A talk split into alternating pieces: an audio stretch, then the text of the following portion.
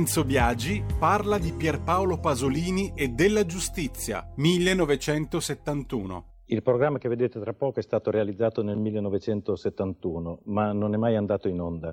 Faceva parte di una serie intitolata Terza B facciamo l'appello. Allora un provvedimento della RAI eh, stabiliva che non potevano comparire sui teleschermi tutti coloro che erano soggetti a un'azione giudiziaria. Non ricordo bene per quale fatto Pierpaolo Pasolini in quel momento figurasse nella lista degli esclusi.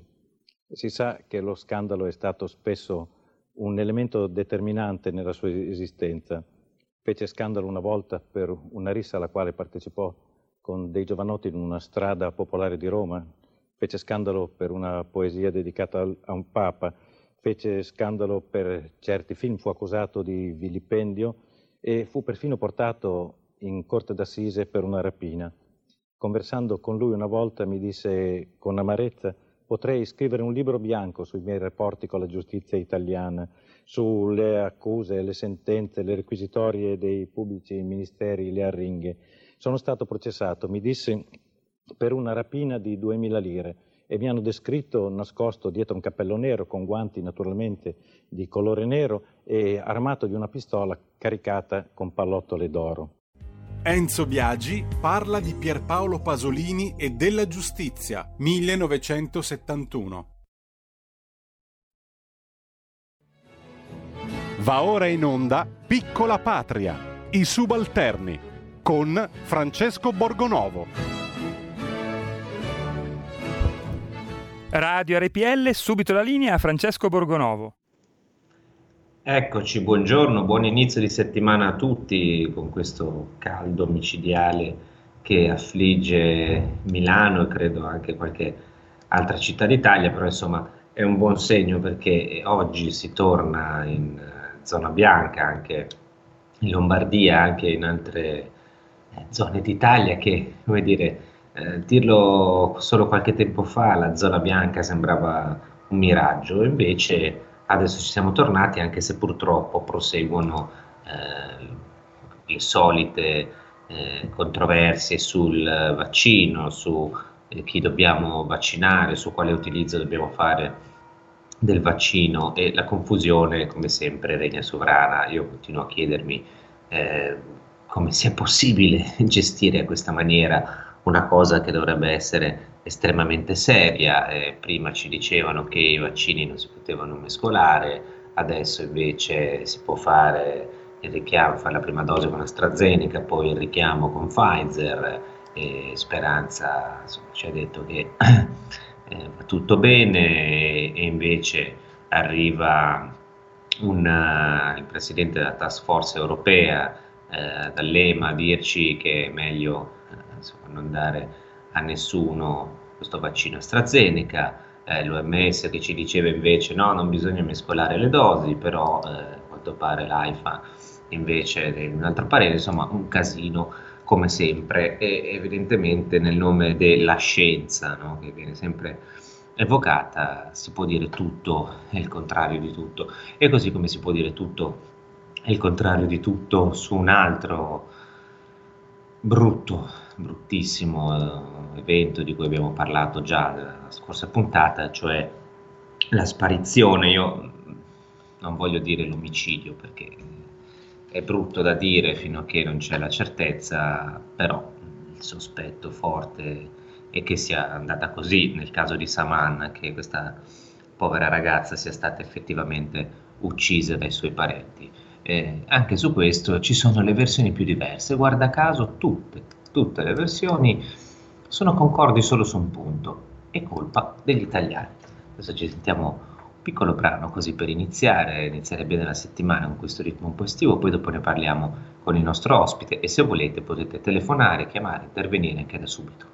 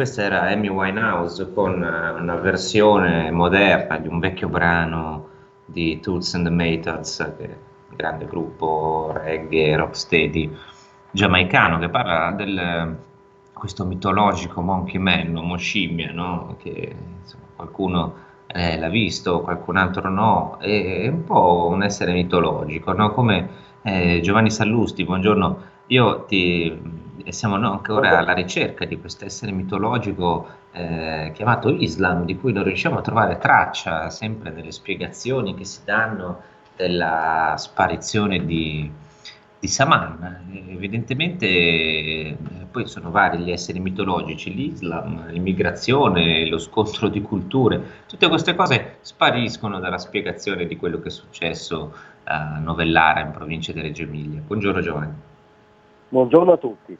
Sì, hai nominato la parola proibita, eh, appunto Islam. Non, non, capisco come ti venga mai in mente di collegare la sparizione, perché sono d'accordo con te, finché non c'è la prova provata si spera contro ogni logica che la ragazza sia viva, eh, come ti venga in mente di collegarla alla cultura islamica. Eh, eh cioè avviene all'interno una famiglia pakistana dove i, i, parenti dicono che la grande onta di Saman rispetto all'Islam era di rifiutare un matrimonio combinato, eh, eh, e tu incredibilmente la colleghi appunto alla cultura islamica. Cioè, o, o, sei strano tu o è strano il 90% dei giornaloni, degli intellettualoni, di, dei professionisti dell'indignazione sul femminicidio, per esempio, che non hanno pronunciato, che ormai da due settimane non hanno mai pronunciato questa parola. Tu pensa che il segretario del PD, Enrico Letta, ci ha messo due settimane a citare il caso di Saman e ha parlato solo di femminicidio cioè come se fosse un dettaglio il brodo di cultura in cui è, è probabilmente appetita questa, questa barbarie. E, e la, la, morale della favola è che i cosiddetti progressisti sono i migliori alleati oggi dei peggiori, più barbari e probabilmente assassini oscurantisti. Ecco, ehm, c'è tra l'altro il segretario del PD ne ha parlato ehm, perché poi ci sono delle cose che passano sotto traccia.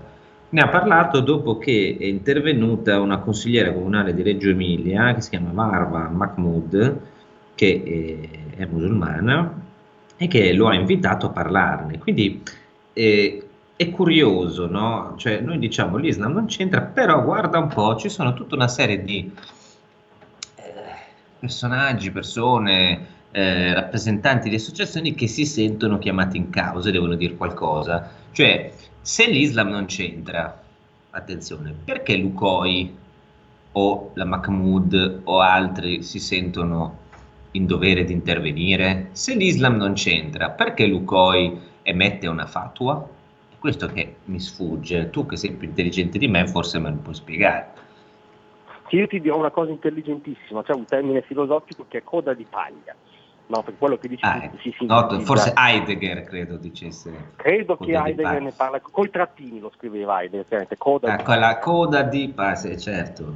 Ovviamente, ma eh, credo che sia quella la spiegazione alla fine. Tra l'altro Lucoi, voglio dire, mh, dal mio punto di vista, che ahimè ostinatamente continua a essere quello di un modesto italiano europeo occidentale, non è che a barbarie si risponde con barbarie, cioè non è che a eh, diciamo, probabile omicidio in nome della Sharia, perché questo è, si risponde con una fatua, cioè si risponde con la legge, si risponde con il rispetto della vita della persona, con l'inviolabilità eh, dell'integrità fisica e della libertà della persona, che per noi sono valori assoluti, non è che si risponde con una fatua.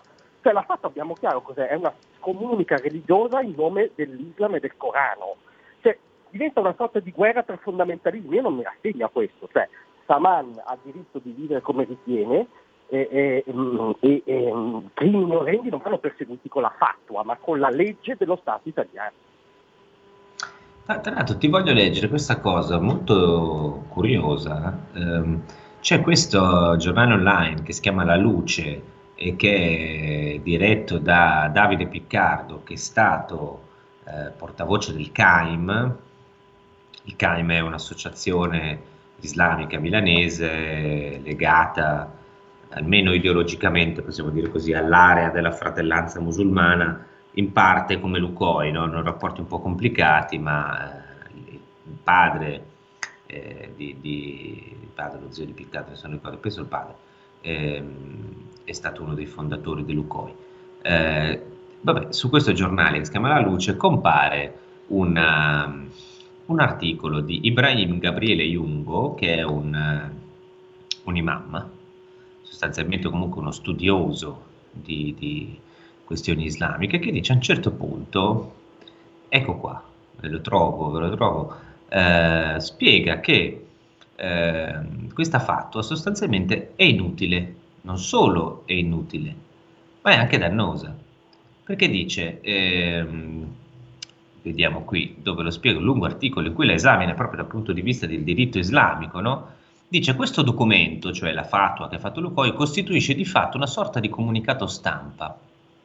No? Ciò contribuisce ad acuire la confusione tanto tra i fedeli quanto insieme all'opinione pubblica. Cioè hanno fatto anche eh, una stupidaggine a quanto pare, cioè hanno messo una, una, una fatua che vale poco anche a livello di sentenza religiosa, perché la fatua deve avere tutta una serie di presupposti, e hanno contribuito a creare ulteriore confusione. Io ti dico, voglio fare un po' anche l'avvocato del diavolo, come sempre. Eh, io penso che l'Islam c'entri mh, non del cioè non sia solo l'Islam il problema, è un certo tipo di Islam che viene applicato da un certo tipo di comunità, cioè in altre comunità musulmane queste cose non avvengono, avvengono per esempio con i pakistani, perché se noi facciamo un elenco, andiamo a vedere i casi di Ina, i casi di Sana, eh, i casi di altre ragazze che hanno denunciato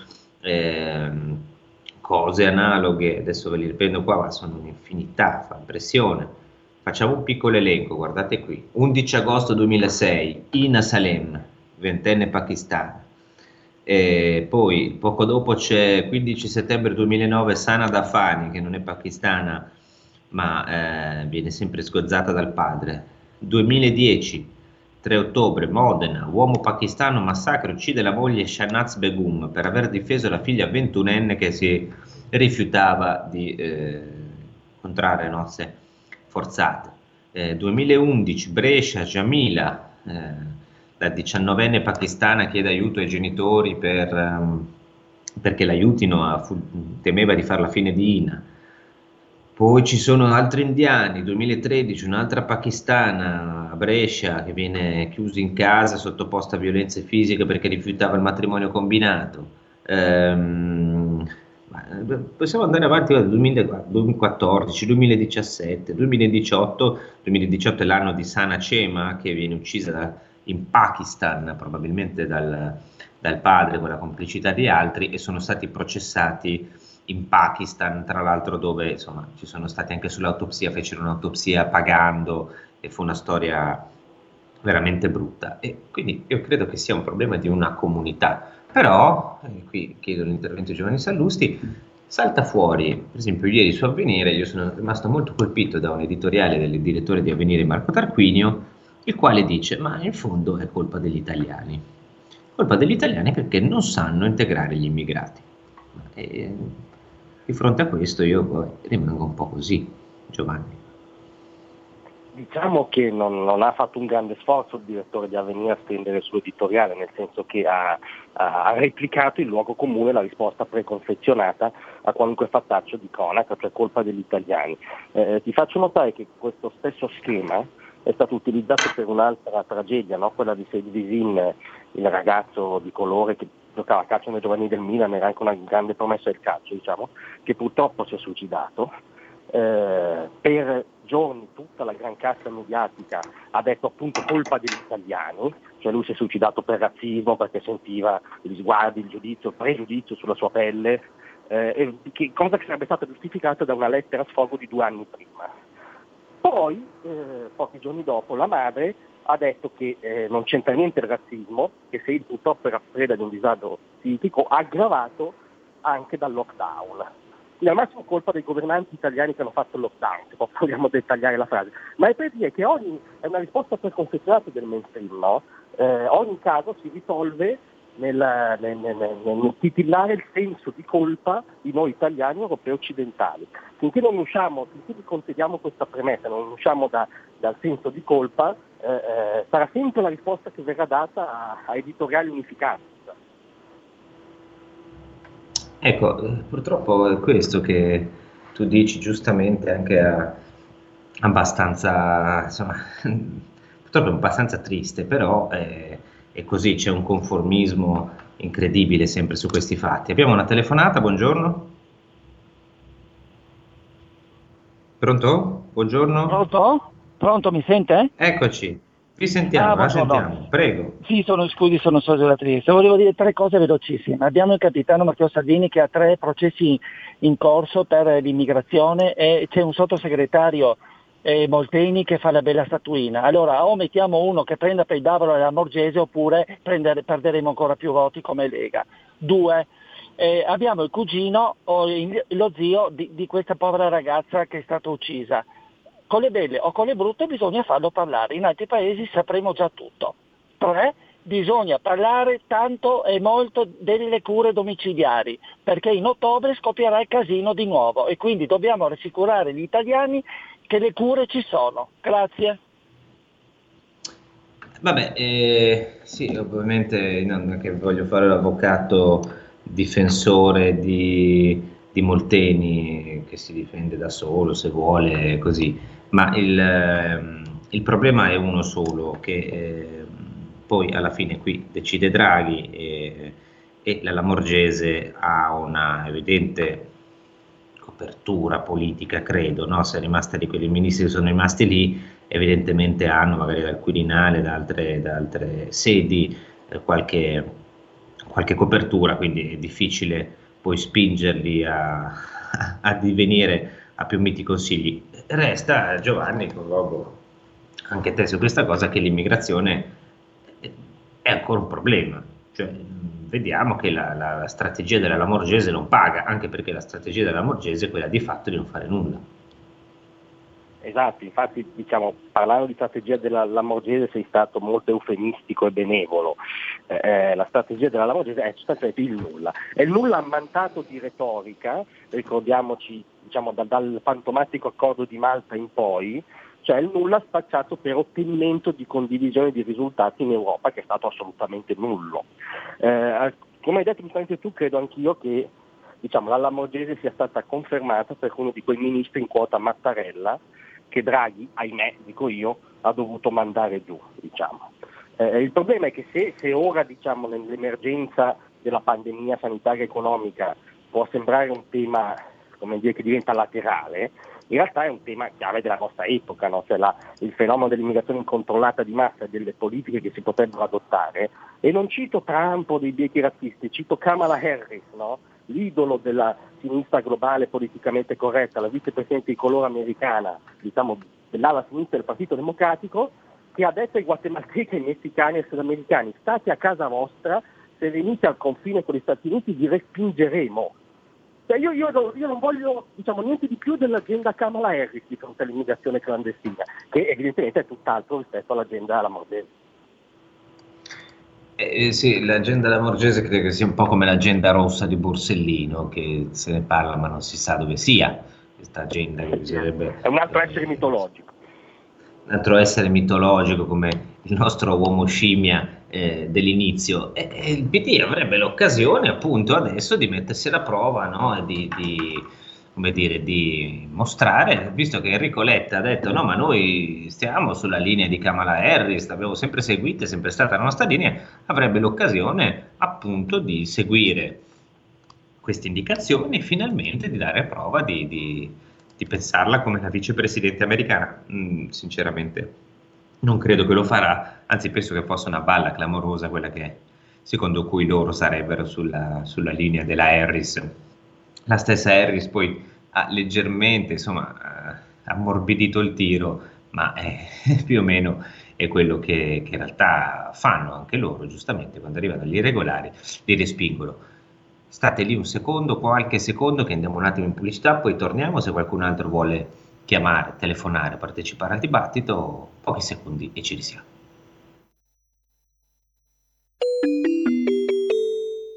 Due per mille alla Lega.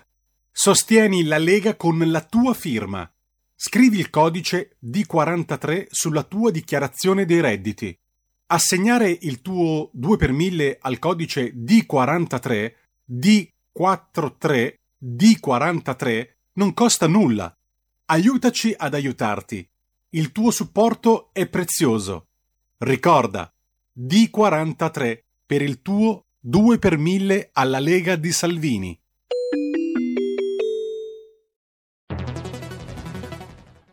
Il futuro appartiene a chi fa squadra. Le radio italiane si uniscono per giocare la partita da protagoniste. Nasce l'app Radio Player Italia. 140 stazioni in una sola rete. Scegli la tua preferita e ascolta il suono perfetto del digitale. Gratis, senza registrazione, senza interruzioni. Compatibile con tutti i device. Le notizie, la compagnia, la musica scelta da chi la ama, la conosce e la vive. Scarica Radio Player Italia. Il futuro batte con la radio nel cuore.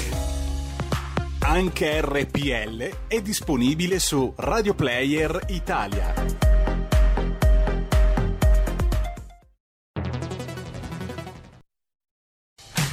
Porta con te ovunque RPL la tua radio. Scarica l'applicazione per smartphone o tablet dal tuo store o dal sito radiorpl.it.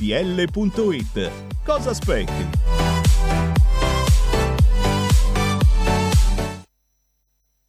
They tried to make me go to rehab. I said no, no, no. Yes, I've been black, but when I come back, no,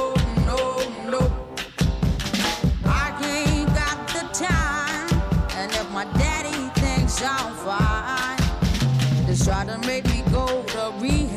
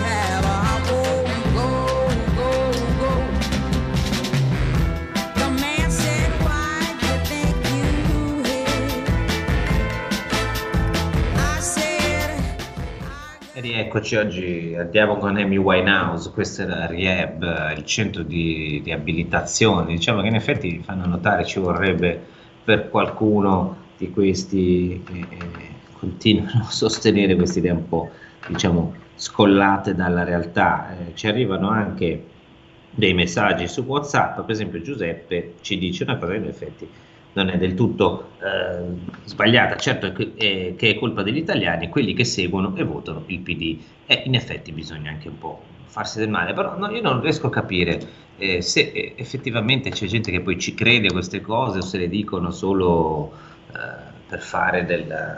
perché bisogna dirle in qualche maniera e per stare dalla parte di quello che impone il potere dominante. Abbiamo due telefonate, buongiorno. Buongiorno, eh, un saluto a lei e un apprezzamento per il suo lavoro. Siete rimasti Grazie. lei, Sallusti e Belpietro gli unici giornalisti che eh, fanno proprio il ruolo di quelli della critica al potere non asserviti al potere, quindi complimenti. Volevo solo ricordare una cosa, visto che non si vuole mai abbinare a queste nefandezze che una parte compie sulle donne alla cultura islamica. Ma vorrei ricordare che di tutti i paesi islamici, che mi pare siano 38-39, nessuno ha sottoscritto la Carta dei diritti universali dell'uomo perché questo prevede la parità tra uomo e donna e questo è sintomatico di una cultura, quindi non si può estrapolare un fatto da una cultura che non sottoscrive la Carta dei diritti dell'uomo proprio perché ritiene la donna non equiparata all'uomo. La ringrazio moltissimo del suo lavoro e le auguro buona giornata. Grazie, grazie, è un contributo puntuale, in effetti certe cose poi non ce le ricordiamo, non le ricordiamo mai, ma su questo poi c'è una riflessione da fare, secondo me. Sentiamo però prima il secondo ascoltatore, buongiorno. Sì, buongiorno Francesco, sono Alessandro da Bologna, buongiorno.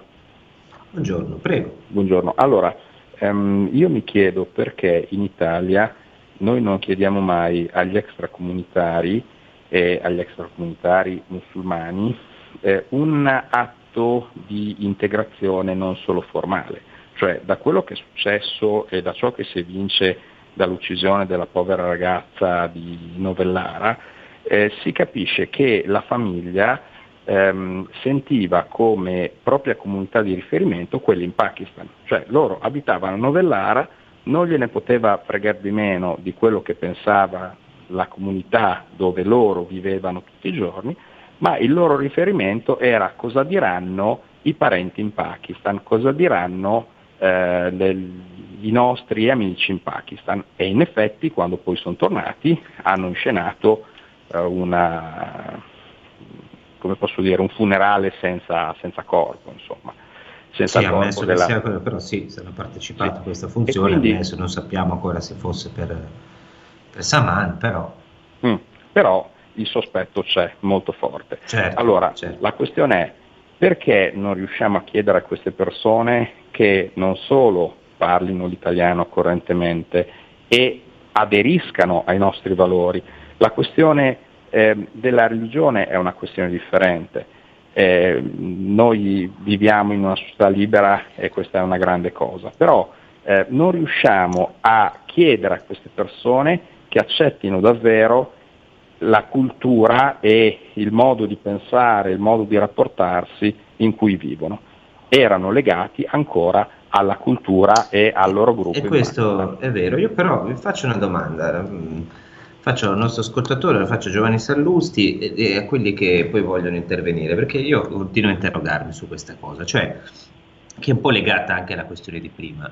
Eh, io per primo, io per primo, non sono d'accordo con certe imposizioni, no?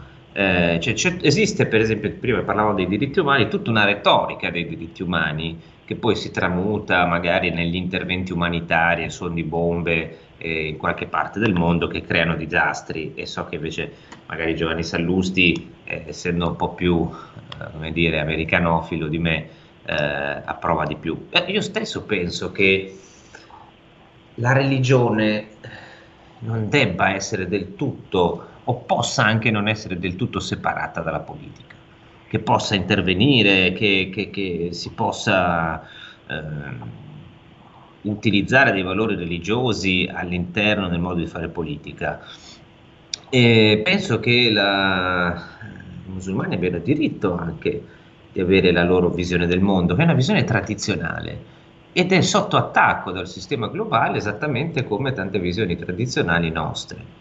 Ehm, cioè, credo che delle volte noi facciamo un errore, cioè nel voler prendere le distanze, condannare eh, questo tipo di pratiche orrende, poi invece condanniamo anche, eh, buttiamo il bambino con l'acqua sporca condanniamo anche delle cose che poi si, che potrebbero applicarsi anche a noi, no? Cioè, se oggi noi mettiamo fuori legge, adesso sto esagerando, però mettiamo fuori legge l'Islam perché è eh, tradizionalista, non rispetta questa convenzione, non rispetta, non firma le carte, pretende di... di- di- eh, e poi domani se ci mettono fuori legge i cristiani, se ci mettono fuori leggi i cattolici, cioè, guardate che adesso io sto molto semplificato, ma guardate cosa succede col DDL Zan.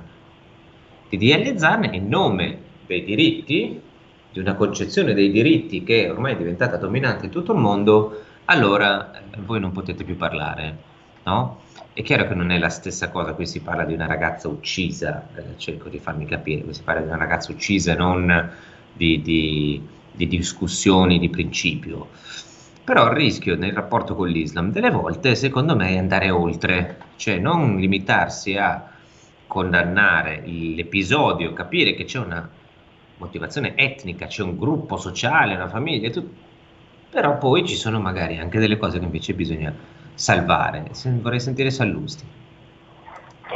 Allora, capisco il tuo ragionamento, secondo me eh, diciamo, eh, io vedo questo fianco scoperto, Ehm, che in realtà secondo me il progressismo globalista che tende diciamo, a sradicare l'identità in modo anche totalitario, come dici tu, su questo sono d'accordo, però in realtà non attacca mai l'Islam o la cultura islamica o quel mondo, anzi eh, o non ne parla o lo difende rispetto all'islamofobia del barbaro uomo bianco occidentale, perché il vero nemico che hanno in comune secondo me il progressismo globalista e eh, lo squartismo islamico è l'uomo bianco europeo occidentale, cioè oggi come oggi è sotto attacco la nostra tradizione culturale.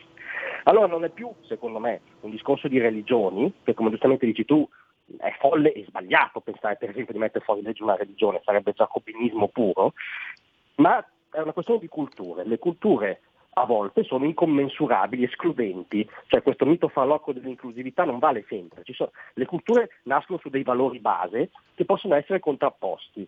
Allora se parliamo di dignità della persona, libertà esistenza, nozione stessa dell'individuo, eh, parità tra l'essere umano maschile e l'essere umano femminile, separazione tra peccato e reato, su tutti questi assi portanti, cultura cristiana, non religione, ma cultura cristiana e cultura islamica sono incompatibili. Io da questo punto di vista sto ancora con la Fallaci e credo che lo sconto di civiltà in me sia iscritto nella, in come sono strutturate queste due civiltà. Chiarissimo, ci sono due telefonate credo su questo tema, sentiamo poi ne parliamo ancora. Buongiorno. Tocca a me? Prego. Buongiorno. Ehm, sempre molto interessante la sua trasmissione, ma io mi limito da cittadina, da persona semplice, a osservare certe cose che mi sembrano incredibili. E cioè, ma chi è che odia talmente questo paese dal essere ehm, consenziente all'invasione incontrollata di clandestini da ogni dove, dove si vede tra l'altro eh, in, in, eh, in Europa l'Italia è l'unico paese che accetta clandestini, a partire dalla Francia, per non parlare della Germania e di tutti gli altri paesi. Non si vogliono clandestini perché non si sa chi siano questi signori. E poi abbiamo già visto che a distribuirli in tutto il paese stanno combinando dei problemi gravi. Mi, cap- mi, mi chiedo perché c'è qualcuno in questo paese che continua con questa solfa. E non solo, ma è qual- un qualcuno che si dice legato ai democratici americani, dove si è vista la vice di Biden che è andata, mi pare, in Guatemala a dire non venite negli Stati Uniti perché noi vi respingeremo, cercheremo di aiutarvi a casa vostra. Come mai il PD e compagni non adottano questa stessa linea? Eh, sì, è una, bella, è una bella domanda, lei ha ragione quello che diceva prima Sallusti, eh, io credo che una risposta ci sia e che vada oltre il PD, cioè se, e la risposta sta in quello che faceva il cugino di Saman che lavorava eh, nei campi a raccogliere i cocomeri. Come ha detto Giovanni Salusti prima, eh, e come hanno detto altri, l'ha detto il nostro ascoltatore prima, eh, ha fatto un'analisi molto bella secondo me, il nostro ascoltatore da Bologna, ehm, diceva questi non gliene fregava niente della comunità qui, stavano fuori, eh, nella, stavano fuori tutto il giorno, loro lavoravano, poi tornavano a casa e la loro testa era in Pakistan. A questo servivano, a questo serve l'immigrazione, far venire qui delle braccia che poi lavorano nei campi, sono disposti a vivere in condizioni anche insomma, abbastanza magari disumane, qui un po' meno, ma eh, in condizioni difficili che magari un lavoratore regolare non accetterebbe e, e ma non gliene frega niente di integrarli no? o di dargli eh, di far imparare la lingua, di obbligarli a fare qualche qualche gesto nei confronti della nostra cultura, eh, perché poi ci sono quelli che lo vogliono fare, ma ci sono anche tanti che se ne fregano. E questa è la risposta, secondo me, cioè, c'è un sistema che ha bisogno di questi, di questi personaggi, di queste persone, dell'esercito industriale di riserva, come diceva Marx, eh, e poi ci sono i servi di questo sistema, e tra i servi di questo sistema c'è il tifoso dell'immigrazione che vota a sinistra. Questa è la mia spiegazione, ma magari mi sbaglio. Abbiamo un'altra telefonata, buongiorno. Sì, buongiorno a tutti Lisetta. Allora, Eccoci, io volevo parlare sull'Islam, perché tutti quei libri sull'Islam secondo me sono una solo fatica sprecata.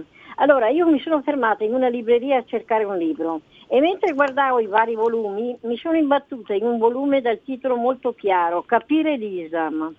Mi chiedo allora cosa ci sia da capire in una religione che ammette la lapidazione alle donne che hanno avuto figli dopo uno stupro, che ammette il sacrificio umano con, con gli uomini bomba, che fa morire fra le fiamme le donne perché non hanno il velo per coprirsi la faccia, ci sarebbe sì da scrivere un libro su questa folle religione, altro che capirla.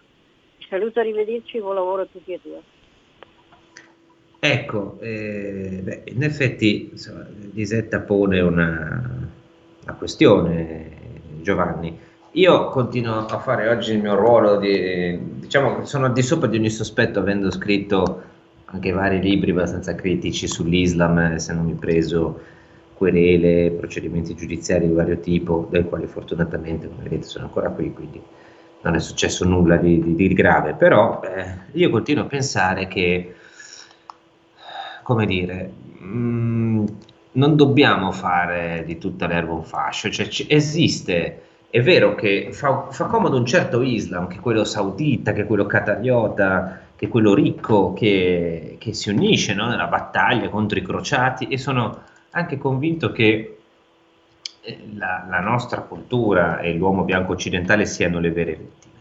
Però in generale penso anche che un po' eh, tutte le religioni siano sotto attacco, tutte le identità forti siano sotto attacco e, e anche l'Islam va bene solo in due occasioni, cioè o quando mette i soldi e allora piace, oppure quando fa la minoranza.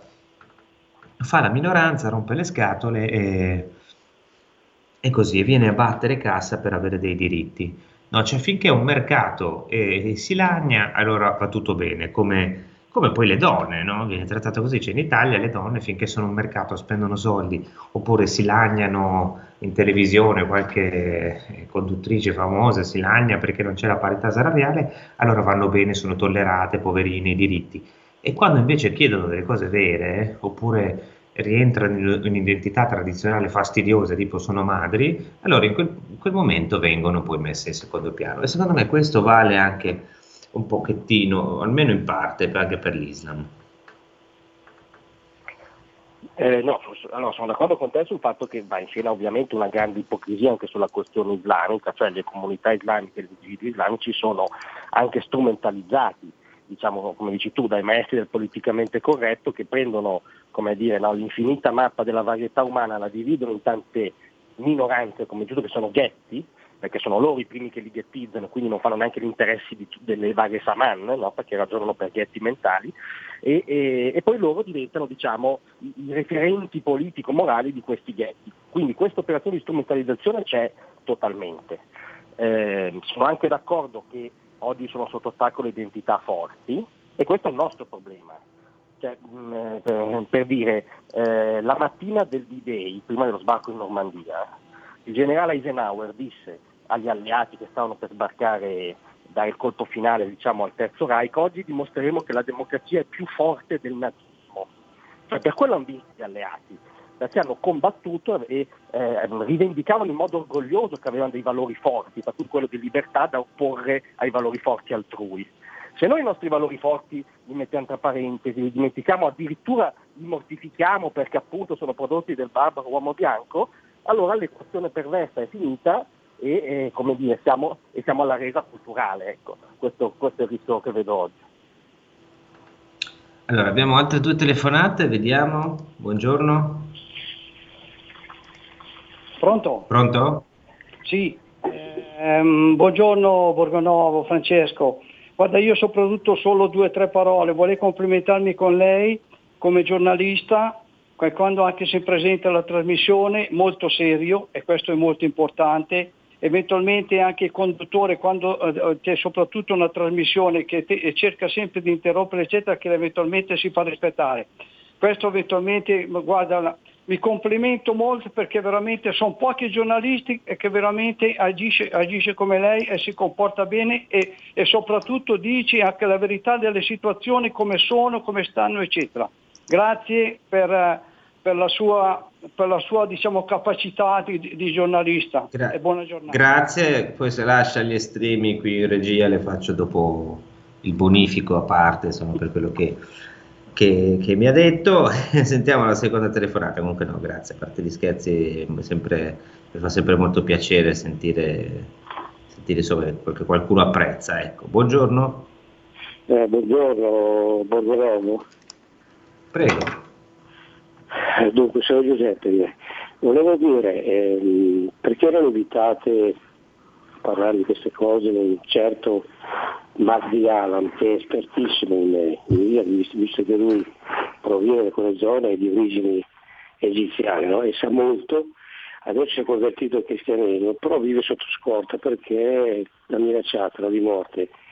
E lui saprebbe, eh, diciamo, dare delle spiegazioni approfondite no? sul, sul, sull'Islam, sul Corano, sopra- soprattutto sul Corano, perché nessuno l'ha letto, scommetto, e nessuno sa cosa c'è scritto sul Corano.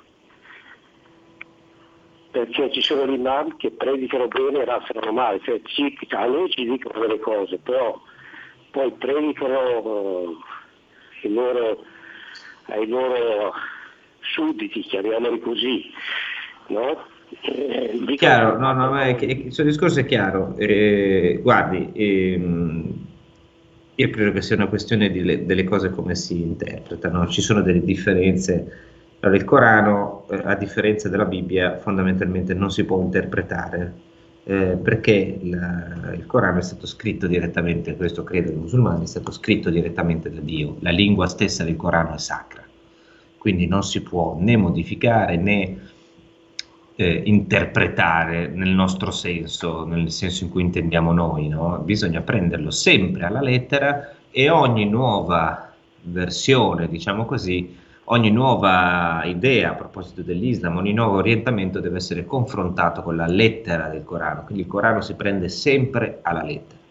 Eh, non è vero, è sbagliato dire che ci sono quelli che lo interpretano in un modo, quelli che lo interpretano in un altro. Diciamo che però l'Islam ha un, eh, un vantaggio anche, cioè che esistono, che non esiste una gerarchia all'interno dell'Islam e quindi un imam, eh, come dire, buono in un senso e nell'altro, no? un imam può essere molto violento, eh, predicare un concetto, idee molto violente ed essere preso sul serio e seguito da tante persone, ma allo stesso tempo potrebbe paradossalmente eh, predicare, so, la fine del, del grande jihad, no? cioè la, la- la fine della guerra santa, ad esempio, no? che invece nel Corano viene molto più spesso riferita al jihad militare, diciamo così, al, al combattimento, oltre che invece alla- allo sforzo interiore, alla battaglia interiore. Guardate che una... Sapete perché io dico queste cose? Magari poi qui ci vorrebbe veramente ore, magari lo faremo anche con Magdiala o con altri, ehm, perché ci sono cose che accomunano la cultura islamica la nostra. Adesso voi mi maledirete, però eh, è abbastanza vero. Cioè, per esempio, la, la- la battaglia interiore, quella che loro chiamano jihad, poi si tramuta anche in una battaglia vera, troppo spesso. eh, però, prima di tutto, è una battaglia interiore ed è una cosa che c'è anche nella religione cristiana. Ne parla San Paolo, ne parla insomma tutti gli, gli eremiti, e certo eh, è stata poi utilizzata in maniera differente. Allora io dico, questa tradizione qui, queste cose qui, che anche vengono nella nostra direzione, forse in qualche maniera se riuscissimo a, come dire, a preservarle e a, e a spingere queste comunità a, a seguire quella parte anche buona che c'è, eh, magari dovrebbe essere, magari potrebbe essere una soluzione, no, Sallusti? Guarda, l'escursus che hai fatto tu, secondo me, eh, avvalora una delle tesi di- del mio amico Magdi Allam, non mi vergogno di dire che sono suo amico, anzi lo rivendico, eh, che è la seguente. Lui dice, eh, esistono ovviamente islamici moderati, ma non può esistere l'Islam moderato. Cosa vuol dire? Quello che hai detto tu, cioè che se si sta alla lettera del Corano, ma a rigore non si può che stare alla lettera, perché come giustamente dici tu, il Corano è ispirato direttamente da Dio, non c'è un lavoro di interpretazione umana. Allora, se si sta alla lettera, bisogna dire, per esempio, sterminateli ovunque li incontriate, riferito agli infedeli, eh, bisogna dire eh, amputate le- eh, gli arti a chi rinnega Allah, cioè stare alla lettera del Corano. Se stai alla lettera è difficile essere moderati di fronte a sure come sterminate dovunque le incontrate. Puoi ovviamente essere moderato perché poi grazie a Dio ci sono le variabili personali, non è che ogni islamico è in sé criminale ovviamente, ma è tanto più moderato quanto più si discosta dalla lettera del Corano, quindi in fondo da se stesso. E questo è il grande paradosso, secondo me, della cultura islamica.